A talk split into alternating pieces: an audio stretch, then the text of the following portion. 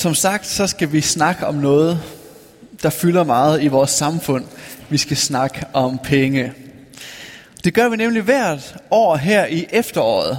Fordi op til vores årsmøde, hvor vi lægger budgettet, så vil vi gerne bruge anledning til at snakke om penge på en sund måde. Lyt til, hvad det er, Jesus han siger om penge, og så lad os uh, inspirere af det. Vi bruger meget tid på at tjene penge i vores samfund.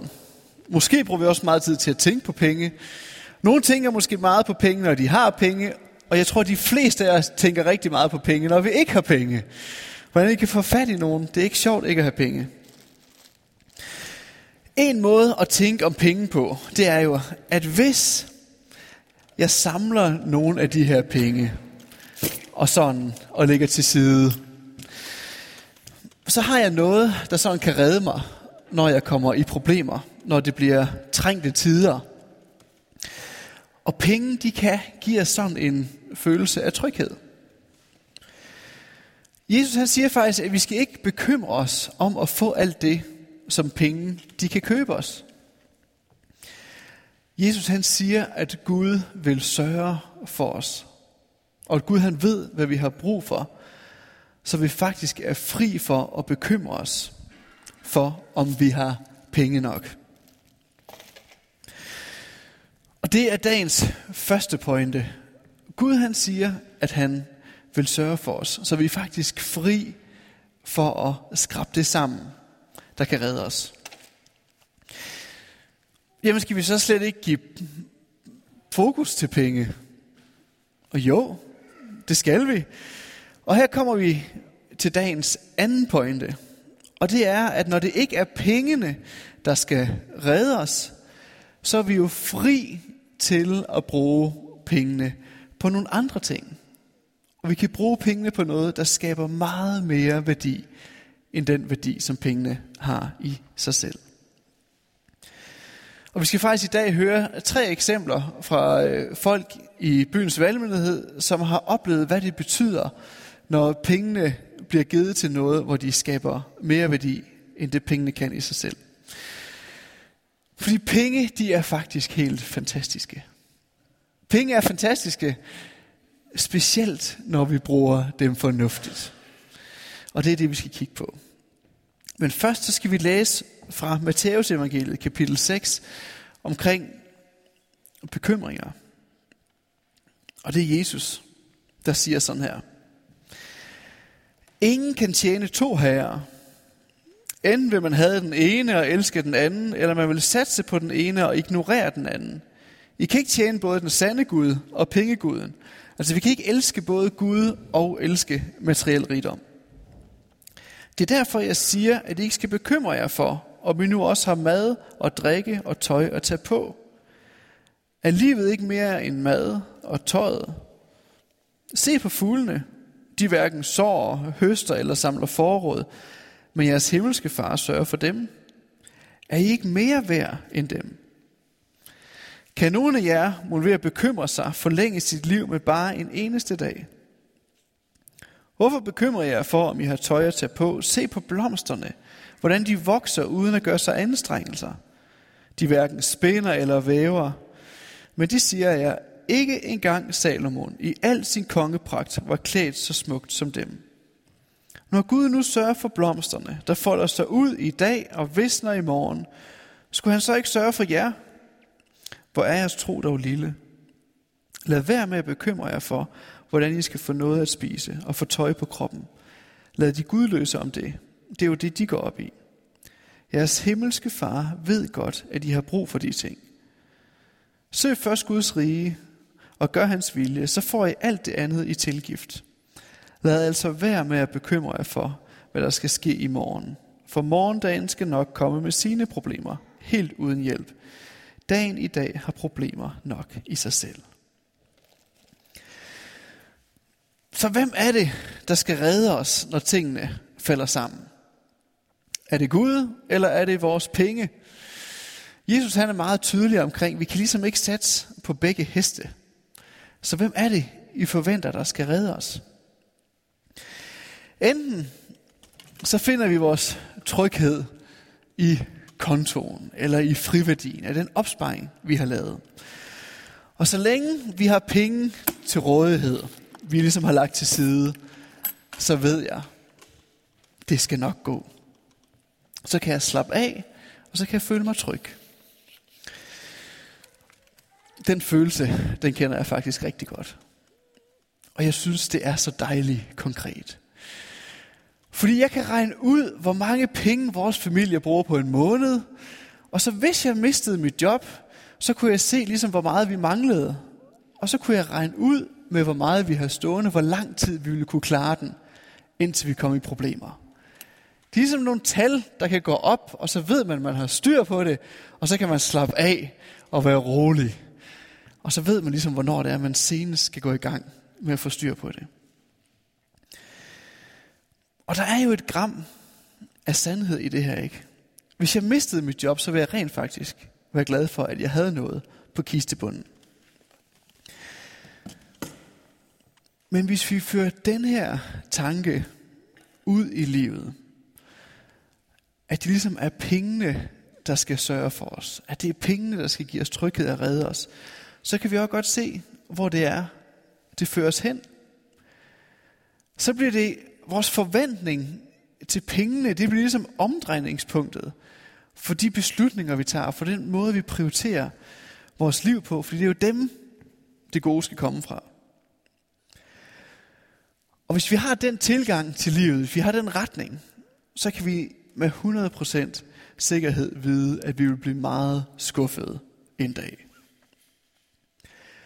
For hvad sker der, når vi mister noget, som har virkelig stor værdi? Når vi mister et venskab, når relationer går fra hinanden. Eller når vi rammes af sygdom. Eller hvis vi mister et menneske, vi holdt af. Så bliver det så tydeligt for os, hvor meget tryghed de der penge egentlig gav os. De hjælper bare ikke i sådan en situation. Men hvem er det, der kan hjælpe os der? Det kan Gud. Og han vil hjælpe os der. Hvem er det, der lærer os forsoningen, der hvor venskaber de falder fra hinanden? Det er Gud. Gud han tog det første skridt, og vi blev forsonet med ham i Kristus. Og derfor kan vi møde hinanden på en helt anden måde, og relationerne kan blive genoprettet. Her i mandags til Alfa, der havde vi omkring, hvorfor døde Jesus? Og så sad vi jo og snakkede om tilgivelse, og vi sad og snakkede om forsoning. Omkring, hvad betydning det har, det Jesus han gjorde. Hvem kan komme os til hjælp, når vores læme rammes af sygdom? Det gør Gud. Nogle gange, så beder vi for folk, der bliver mirakuløst helbredt. Der er det tydeligt, at Gud gør det. Tit, så kan vi se, hvordan folk de får det bedre, fordi at lægerne kan hjælpe os. Så hvem har givet lægerne indsigt og kundskab? Jamen det har Gud. Og vi tror på, at selv den sygdom, som lægerne ikke kan hjælpe med, og som ikke vi ser forsvinder nu her, det, alt sygdom kommer til at forsvinde, når Jesus kommer igen, og Gud kommer til at fylde alt i alle. Så Gud hjælper os.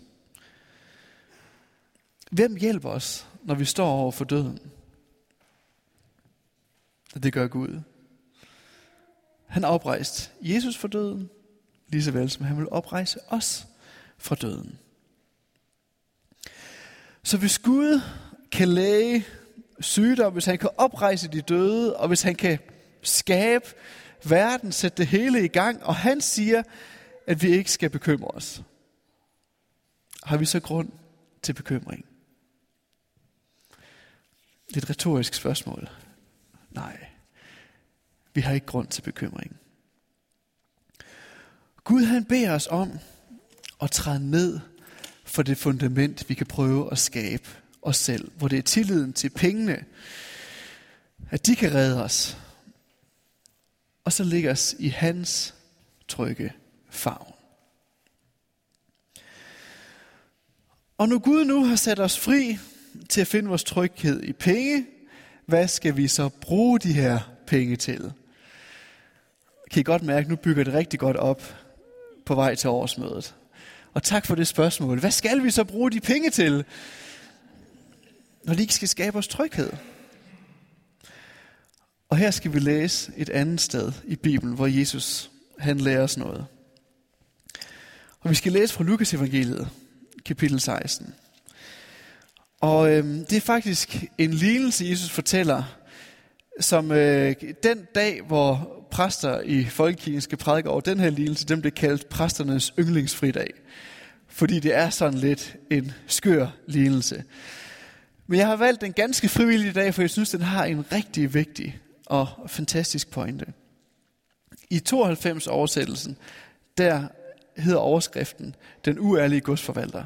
Jeg kan meget bedre lide overskriften i den hverdagsdanske. Overskriften er om måder at bruge penge på. Og der siger Jesus sådan her. Jesus fortalte nu følgende historie til disciplene. En rig godsejer havde en ansat, øh, havde en ansat en forvalter til at bestyre sit gods. Noget tid efter blev han underrettet om, at forvalteren var uærlig og brugte løs af hans penge. Derfor kaldte han, han ham ind til sig.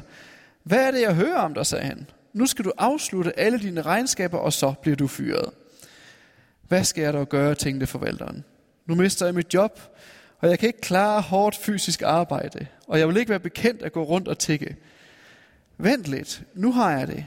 Jeg må sørge for at have nogle venner, som kan hjælpe mig, når jeg ikke har flere penge. Derfor så til, tilkaldte han en efter en de folk, der stod i gæld til godsejeren. Hvor meget skylder du, spurgte han den første. 100 tønder olivenolie. Godt, her er gældsbeviset, sæt dig straks ned og ret det til 50. Og du, spurgte han næste, hvor meget skylder du? 100 tønder hvede. Okay, skriv 80 i stedet for. Da godsejeren hørte, hvad hans uærlige forvalter havde fundet på, roste han ham for hans klarhjernede initiativ. Jeg ved ikke, hvor mange, der havde taget den approach i sådan en situation. Jeg synes, det er meget imponerende. Det er selvfølgelig også en lidelse, Det giver en vis frihed. Ikke? Jesus fortsatte, denne verdens børn behandler folk af deres egen slags med større skabsindighed, end lysets børn gør. Og jeg siger til jer, pas på, hvordan I bruger denne verdens materielle værdier.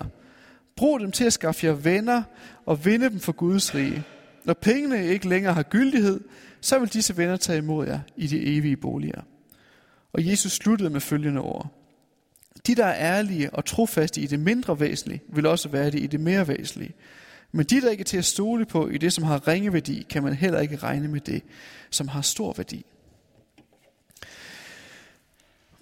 Så pointen i teksten er jo, at ting har forskellige værdi. Og det forstod den her uærlige godsforvalter.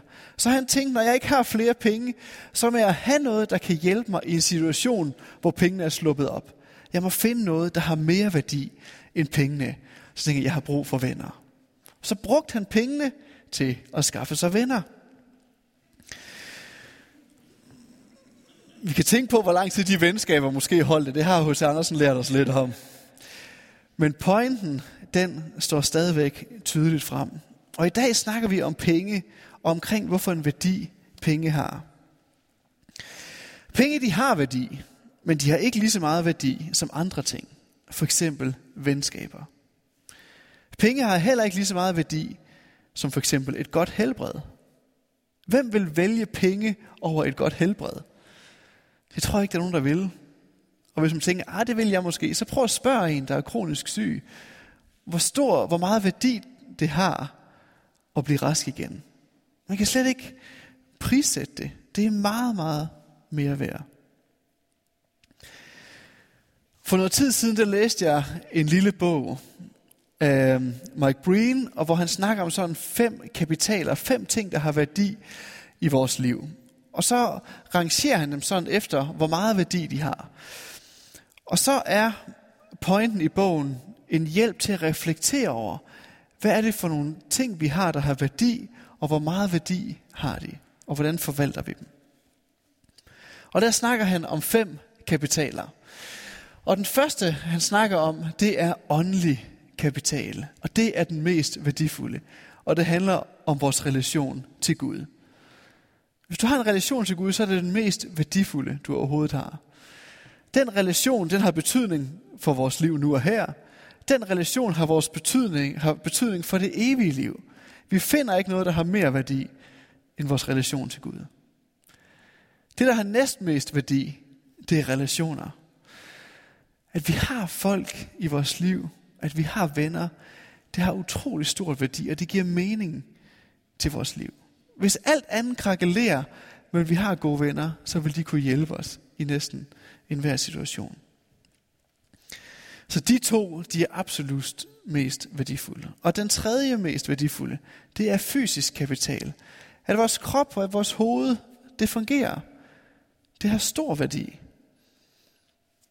Der er mange ting, vi ikke får til at fungere, hvis ikke vores fysik fungerer. Den fjerde kapital er mental, at vi har et klogt hoved, et hoved, der kan regne den ud. Selv hvis vi ikke har penge, og vi har et godt hoved, så skal vi nok få regnet den ud på en eller anden måde. Og den femte, økonomisk kapital. Pengene. Det er den af de fem, som har mindst værdi. Men det, der gør pengene så fantastiske, det er, at vi kan bruge dem til at styrke de andre kapitaler. Så for eksempel, så kan du bruge penge på at gå i fitness, som der sikkert er nogen af jer, der gør, eller købe nogle løbesko. Så vil man tage nogle penge, og så vil man bruge dem på, at vores fysik får det bedre. Det vil være et godt bytte, fordi den har mere værdi end pengene i sig selv. Du kan også tage pengene, og så kan du bruge dem på at få en uddannelse og investere dem i dit hoved, at det må udvikle sig. Det er et klogt træk, fordi det har mere værdi end de penge, du kunne have stående på kontoen. Vi kan også bruge pengene til at styrke det relationelle. Vi kan bruge penge til at gå ud og spise sammen med venner, eller vi kan bruge penge på at bruge tid sammen med hinanden. Vi kan også bruge penge på at give til nogen, der har brug for hjælp, og det vil gøre noget for vores relation til dem. Det er en smart måde at bruge penge på. Vi kan styrke det relationelle. Og vi kan også bruge pengene på at styrke vores relation til Gud. Vi kan købe os tid fri til at være sammen med ham. Vi kan købe bøger, hvor vi kan læse om ham, lære ham bedre at kende. Så penge er faktisk helt fantastiske. Fordi når vi bruger dem fornuftigt, så kan de skabe en værdi, som er langt større end den værdi, pengene har i sig selv. Er penge ikke vidunderlige? Det er de. Kirken, det er et af de steder, hvor vi kan sende pengene hen med et velbegrundet håb om, at de må skabe mere værdi end den værdi, pengene har i sig selv.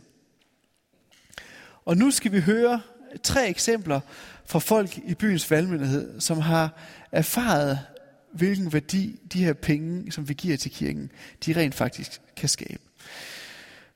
Og den første, vi skal høre fra, det er en, der hedder Judith Jønsby, som har noget, der hedder Papmor. Og Papmor er en af de seks organisationer, som vi har udvalgt, hvor vi giver 10% af de penge, vi får ind, dem giver vi videre til de her organisationer. Hun er en af dem. Og Papmor handler om at lave papfigurer sammen med flygtningebørn. De kan ikke snakke sammen, for de har ikke samme sprog, men de kan godt være sammen omkring det kreative. Så hende sender vi nogle penge efter hvert år af det, der kommer ind, og øh, hun har lavet en video omkring, hvad hun oplever, det betyder for hende. Kære kirke, jeg er ked af, at jeg ikke selv kan være her i dag øh, og sige tak til jer. Men jeg håber, I kan nøjes med en hjemmevideo, øh, hvor jeg bare siger tusind, tusind tak for den støtte, I har været med til at give til Papmor-projektet. Det har været en kæmpe velsignelse for projektet, og også været en af de vigtigste årsager til, at projektet faktisk stadig lever i dag.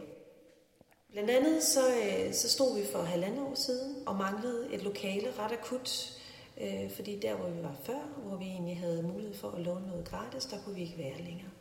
Så øh, det at vi vidste, at vi havde de her penge for jer, og at vi havde dem i tre år, øh, det har betydet, at vi faktisk turde springe ud i at lege et lille lagerrum, øh, hvor vi så kan have alle vores ting, og hvor vi også har mulighed for at forberede os hver eneste gang, inden vi kører ud til workshops. Og det har simpelthen været en kæmpe lettelse og en gave, øh, at, at vi har haft den mulighed. Det har faktisk også været med til at gøre, at vi har kunne købe en printer. Øh, og når jeg nævner det, så er det fordi, den er faktisk rigtig, rigtig vigtig for os, at vi kunne have en ordentlig printer, der kunne printe nogle rigtig flotte print til de her børn. Øh, og printe af træ, så de kunne få aktivitetsark, som vores workshops er bygget op omkring. En anden vigtig ting, som det også har betydet, det er, at vi faktisk har haft mulighed for at give børnene julegaver. Og sidste år, der havde vi mulighed for at give dem en super, super flot kreakuffert. Og jeg vil ønske, at de kunne have været flue på væggen og oplevet den glæde, som, som vi andre fik lov til at, at opleve. At få de her tusser og få de her tegneredskaber, som, øh, som de faktisk ikke har mulighed for selv at have. Ikke alle børnene. Øh, det var simpelthen så fedt. Altså, de var så glade. Og flere af dem spurgte flere gange, om de måtte tage dem med hjem. Og faktisk så er der nogle af børnene, der fortæller os, at de har ikke mulighed for at tegne redskaber derhjemme. Der er ikke plads til det, og de har heller ikke pengene til det. Øh, så, så på rigtig mange måder er det jo bare nogle pressede familier, nogle pressede børn, vi arbejder med. Rent personligt har det været en stor velsignelse, fordi det er et projekt, som jeg brænder rigtig meget for, og som jeg oplever, at, at Gud ligesom ønsker, at jeg skal arbejde videre med. Så tusind Tusind tak, siger hun. Er det ikke utroligt, hvad penge de kan, når vi forvalter dem godt? Nu vil jeg gerne have, at I giver en hånd til Elise og Benjamin, så må I gerne komme herop.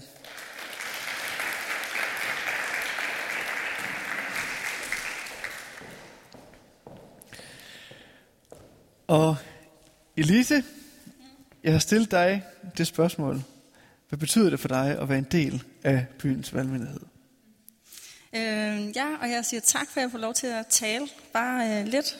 Jeg kan starte med at fortælle, i min barndom, der øh, vidste jeg, at øh, Gud var der. Og øh, det sagde jeg til min mor, og hun sagde selvfølgelig.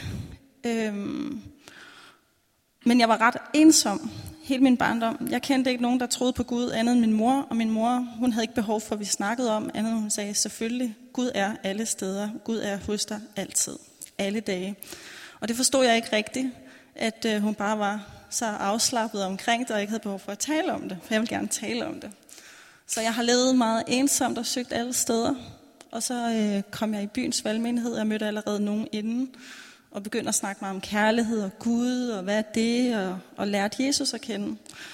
Og det Jesus har betydet for mig, og øh, det at komme i et fællesskab, hvor man kan vandre med andre, det er jo, at de her ord, stol på mig alle dage, de får en betydning hver evig eneste dag at vælge livet til, og også lytte efter Helligåndens vejledning, og så man går ud og række ud efter det, som betyder noget. Fordi det, der betyder noget, det er, at vi har hinanden. Det er kærligheden til hinanden, og det er, at vi kan forstå, hvor elsket vi er. Og uden det, der har vi ingenting, fordi vores sjæl dør, og vores sind dør simpelthen, hvis vi ikke hele tiden forstår, at det er kærligheden, og det er Jesus, der er der alle dage. Og det ved jeg selv, for I ved også, at jeg har været stressramt, og jeg har knoklet, og øh, hver dag simpelthen vil livet til. Og det er også det, et fællesskab kan gøre. Simpelthen huske hinanden på, at livet er vigtigt, og det er det også at give livet til andre. Øh, gå ud og vise dem, at lyset er, og det skinner klarest i mørket. Så vær frimodig, gå ud og række ud og fortæl om Jesus, og øh, inviter dem herind. Bare gør det, øh, så I kan dele tro, for jeg tror, at troen den flyder alle steder. Øh, og jeg har tænkt meget sådan på forskellige bibelvers. Jeg vil faktisk gerne læse et bibelvers op. Øhm, fra Galaterbrevet 5:16 der står der, nej, I skal leve jeres liv efter Helligåndens vejledning, siger jeg. På den måde kan I undgå at føre jer selviske tilbøjeligheder ud i livet. Og så har jeg også et andet bibelvers, jeg vil læse op for jer fra 1. Peters brev 1, 3-4. Takker og priser Gud, som er far til vores Herre Jesus Kristus. Ved hans store barmhjertighed er vi blevet født på ny. Og fordi Jesus Kristus opstod fra de døde, er vi overbevist om, at vi får del i det vidunderlige liv, der venter os i himlen. Det evige liv, som aldrig kan ødelægges eller miste sin herlighed. Så når I giver penge, så tænk virkelig over, hvad, hvad er det for nogle penge, I ligger jeg kan fortælle en anden lille ting kort, det er, at jeg er begyndt at skralde, og det har jeg gjort i to måneder nu. Og øh, det er økologiske varer, og jeg finder dem bag Irma, og det er simpelthen en velsignelse. Meget det tøj, jeg har på, det er faktisk ting, jeg finder på min byttehylde, eller jeg giver noget videre, jeg har til andre. Øh, og jeg tror bare, for mig at se den tid, nu har jeg for eksempel lige fået et nyt job, og jeg skal starte på tirsdag på Rigshospitalet i en forskerafdeling. Øhm, og det er kun 20 timer, og jeg kan leve på det, der svarer til dagpenge. Men jeg ved, at tøj og mad, det får jeg alle andre steder. Og den tid, jeg har rest, kan jeg tilbringe med min mor. Og jeg begynder at tilbringe tid også med en anden i min familie, som er meget ensom. Øhm, en, vi har mistet kontakt til. Og så det der at have tid sammen, det tror jeg faktisk for mig er noget af det allervigtigste. Øh, og så hellere have lidt færre penge og bruge tingene på en anden måde. Løbe en tur eller komme og lave gratis yoga med mig. Hvis du ikke har nogen penge, så kom til cross yoga. Og jeg kan også sige en anden ting, en sidste ting. Den sidste, hvis mm-hmm. jeg får mhm. lov. Det er, at uh, som barn, der uh, var jeg springgymnast, og det var jeg fra jeg var to år gammel. Og jeg elskede at bevæge kroppen. Øhm, og det at have med kroppen, det har også været en syndig rejse for mig igennem 20'erne, hvor at, øh, jeg ikke måske værdsat min krop på samme måde. Men øh, jeg har også levet meget ensomt i forhold til min tro og det at bruge min krop. Så da jeg kommer her i byens valgmyndighed, og på et tidspunkt har en drøm tre nætter i træk, og ringer til Christian, så resulterer det i, at jeg møder Rig, som også har en måned inden begyndt det samme. Jeg har lige et kort med. Det her, det er resultatet, kan man sige, af også det her fællesskab cross yoga. Fordi jeg har haft troen og været ensom hele livet. Jeg har haft lyst til at bruge min krop og tjene Gud. Og det kan jeg på, på trods af det her. Så det her, det er simpelthen resultatet også cross yoga. Nu har jeg endelig fundet den hylde, og jeg har turde springe ud i det. Og det tog mig mange, mange år at ture, for det her billede, der kigger jeg heller ikke. Og man kan sige, at jeg har det meget svært med at lave videoer, så I ser heller ikke nogen videoer særlig meget på YouTube med mig. Det er noget, jeg skal overkomme. Men at kunne bringe tro sammen og sit indre kald, det er det fællesskabet også skal gøre, så du simpelthen finder din hylde, og du føler, at Gud vandrer med dig alle dage, trods sygdom og trods død og svigt og folk, der forlader dig. Og du vælger din vej. Amen. Tusind tak, Elise.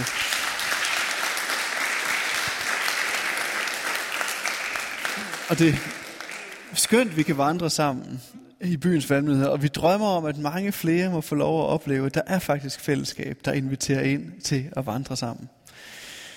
Og Benjamin, vi har også været på en vandring sammen. Ja. For du har været øh, på alfakurset her i foråret. Mm. Og øh, det er jo en af de ting, som vi har samlet ind til i øh, byens valgmyndighed. Og jeg kunne godt tænke mig, hvis du bare vil fortælle, hvad det har betydet for dig at være på Alfa-kursus. Ja, men øh, det har da betydet, at jeg er blevet praktikant hos Alfa, så ja. et eller andet har jeg jo godt kunne lide ved det. øhm, men det betyder for mig, at jeg har læst teologi tidligere, og jeg har også læst på 3K, og jeg kendte ikke noget til Alfa, og så var der øh, tre sygeplejestuderende på Diakonissestiftelsen, som spurgte, om jeg ville med på et alfa-kursus. Og det synes jeg var lidt sjovt, at de spurgte mig om det, fordi jeg tænkte, de læser jo sygepleje, og det er et kristendomskursus, og hvorfor kender de det, og hvorfor kender jeg det ikke? Og så kom jeg med på kursus. Og der må jeg sige, at øh, der skete det for mig, øh, apropos det, vi lige har hørt, om hvad har egentlig værdi her i livet? Er det penge, eller hvad er det? Øh, jeg havde i hvert fald underskud på den indre, skal vi sige, betalingsbalance. Jeg havde arbejdet som freelance skuespiller, og øh, var lidt træt af, at man enten skulle arbejde 14 timer i døgnet, når der var arbejde, og ellers skulle være stresset over, at der ikke var arbejde. Så ligesom det der med at få en freelance-tilværelse til at hænge sammen, det var meget stressende. Og så vendte jeg tilbage til øh, 3K, og øh, skulle langsomt bygge mig selv op igen. Det tror jeg alle, der har haft stress, ved, at det tager noget tid at bygge sig selv op efter stress. Men øh, der oplevede jeg, at alfakurset var en stor hjælp, fordi pludselig blev øh, de ting, som måske før var teori for mig, de blev måske, skal vi sige, mere virkelige, fordi vi ligesom, ja, som du egentlig også lige sagde, begyndte at dele liv med hinanden, begyndte at vandre sammen. Jeg blev meget inspireret af Emmausvandringen, øh, og det er jeg fortsat, og den har jeg ikke tænkt mig at læse op fra, men man kan jo selv gå at læse den. Den er kun på en sides penge.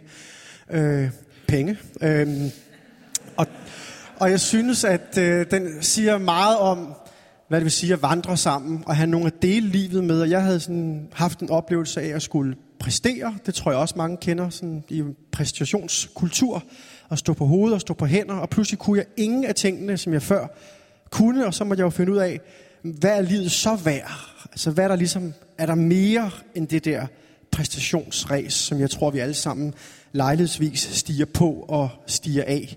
Og der vil jeg da anbefale Alfa som et sted, hvor man i den grad kan dele nogle store tanker, og vi er jo lige gået i gang her i mandags, nej, to mandage siden, og man kan stadig nå det endnu.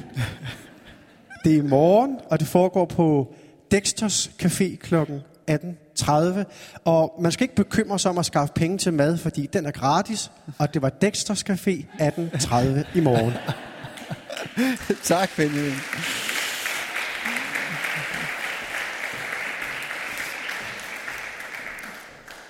så når man inviterer folk op og giver dem en mikrofon af folk, der brænder for noget, så kan man jo ikke undgå at få lidt product placement ind.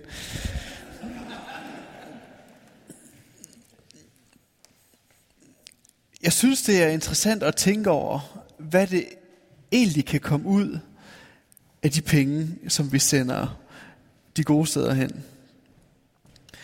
Jeg synes, penge de er fantastiske. Tænk, hvad de kan. Og jeg ved faktisk, at byens valgmyndighed allerede godt ved, at penge kan meget godt. Fordi det er, den kultur, jeg oplever her, det er faktisk en meget gavmild kultur. Øh, og gang på gang, så bliver jeg øh, overvældet og taknemmelig, når vi har en gudstjeneste, og vi har haft kollekt.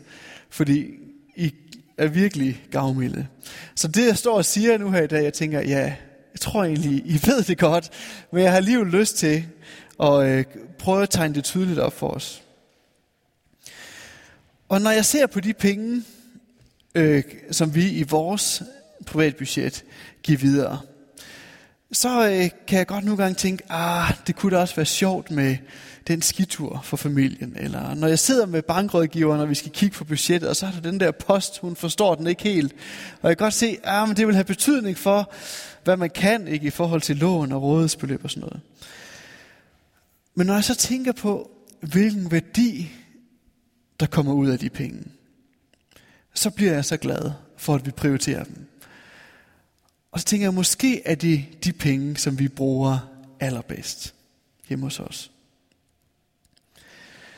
Gud han har sat os fri fra at have vores tryghed i penge, og han har sat os fri til at investere vores penge i noget, der har meget større værdi end pengene i sig selv. Nu vil vi have lidt tid til lovsang, så I må gerne komme op. Og nu kan man jo bruge tiden også nu her til sådan lidt at reflektere over, hvordan ønsker jeg egentlig at prioritere mine penge? Hvordan ønsker jeg at prioritere det, som Gud han har givet mig? Og også invitere ind til en, en lille samtale sammen med Gud omkring, hvad hans tanker er omkring det. Og hvis du har mod til at snakke med venner omkring det, så er det rigtig godt. Jeg tror, mange af os har sådan en blufærdighed omkring det. Men som de fleste andre ting, hvis vi skal lære at håndtere det på en god måde, så har vi brug for at snakke med nogen om det. Så det vil jeg opmuntre jer til. Men måske tage lidt tid her, og så bare sidde og spørge Gud, Gud, hvordan ønsker du, jeg skal prioritere mine penge? Er der nogle ting, der skal skrues på? Og som øh, vi altid gør nu her efter prædiken, så vil vi også meget gerne bede øh, for dem af jer, der har lyst til det. Det kan være, at du kommer med et eller andet, der fylder i dag. Så endelig kom frem med det. Men det kan også være, der er noget omkring det, vi har snakket om i dag, du ønsker bøn for. Det kan være, ja, jeg vil faktisk gerne prioritere ud for den frihed, som Gud han har vundet for mig, men jeg har svært ved at have tillid til, at han rent faktisk vil tage sig af mig. At han rent faktisk bærer mig, ligesom han siger oplagt, at vi kunne bede sammen ind i det. Det kan også være, at du går med nogle helt konkrete overvejelser omkring, hvordan du skal prioritere. Kom og lad os bede sammen, og lad os sammen lytte til, hvad Gud siger til det. Så lad os bruge den her tid til at synge til Gud, lytte til ham, og lad os bede for hinanden. Og øh, vi beder sammen dernede bagved og øh, her foran. Og øh, hvis du sidder og har et eller andet, du har lyst til at dele med os andre, som Gud minder dig om, det kan være en historie, en erfaring af Guds trofasthed, eller et eller andet, så er du meget velkommen herop, og så øh, kan du øh, dele det med mig, og så dele det med resten af menigheden. Lad os bruge tiden på det. Jeg beder bare lige en bøn, du kan bare begynde at spille, Torsten. Gud, tak for din frihed. Gud, tak fordi du har sat os fri. Og vi beder Helligånd, at du vil komme, og du vil minde os om det. At det virkelig er sådan. Vi hører det, og vi ved det. Vi beder om, at du vil hjælpe os med, at det må synke ned, så det må blive en dyb sandhed i os. Og hjælp os til at tage skridt ud fra, at det er en sandhed, som vi holder os for sandt og holder fast i. Kom, Helligånden.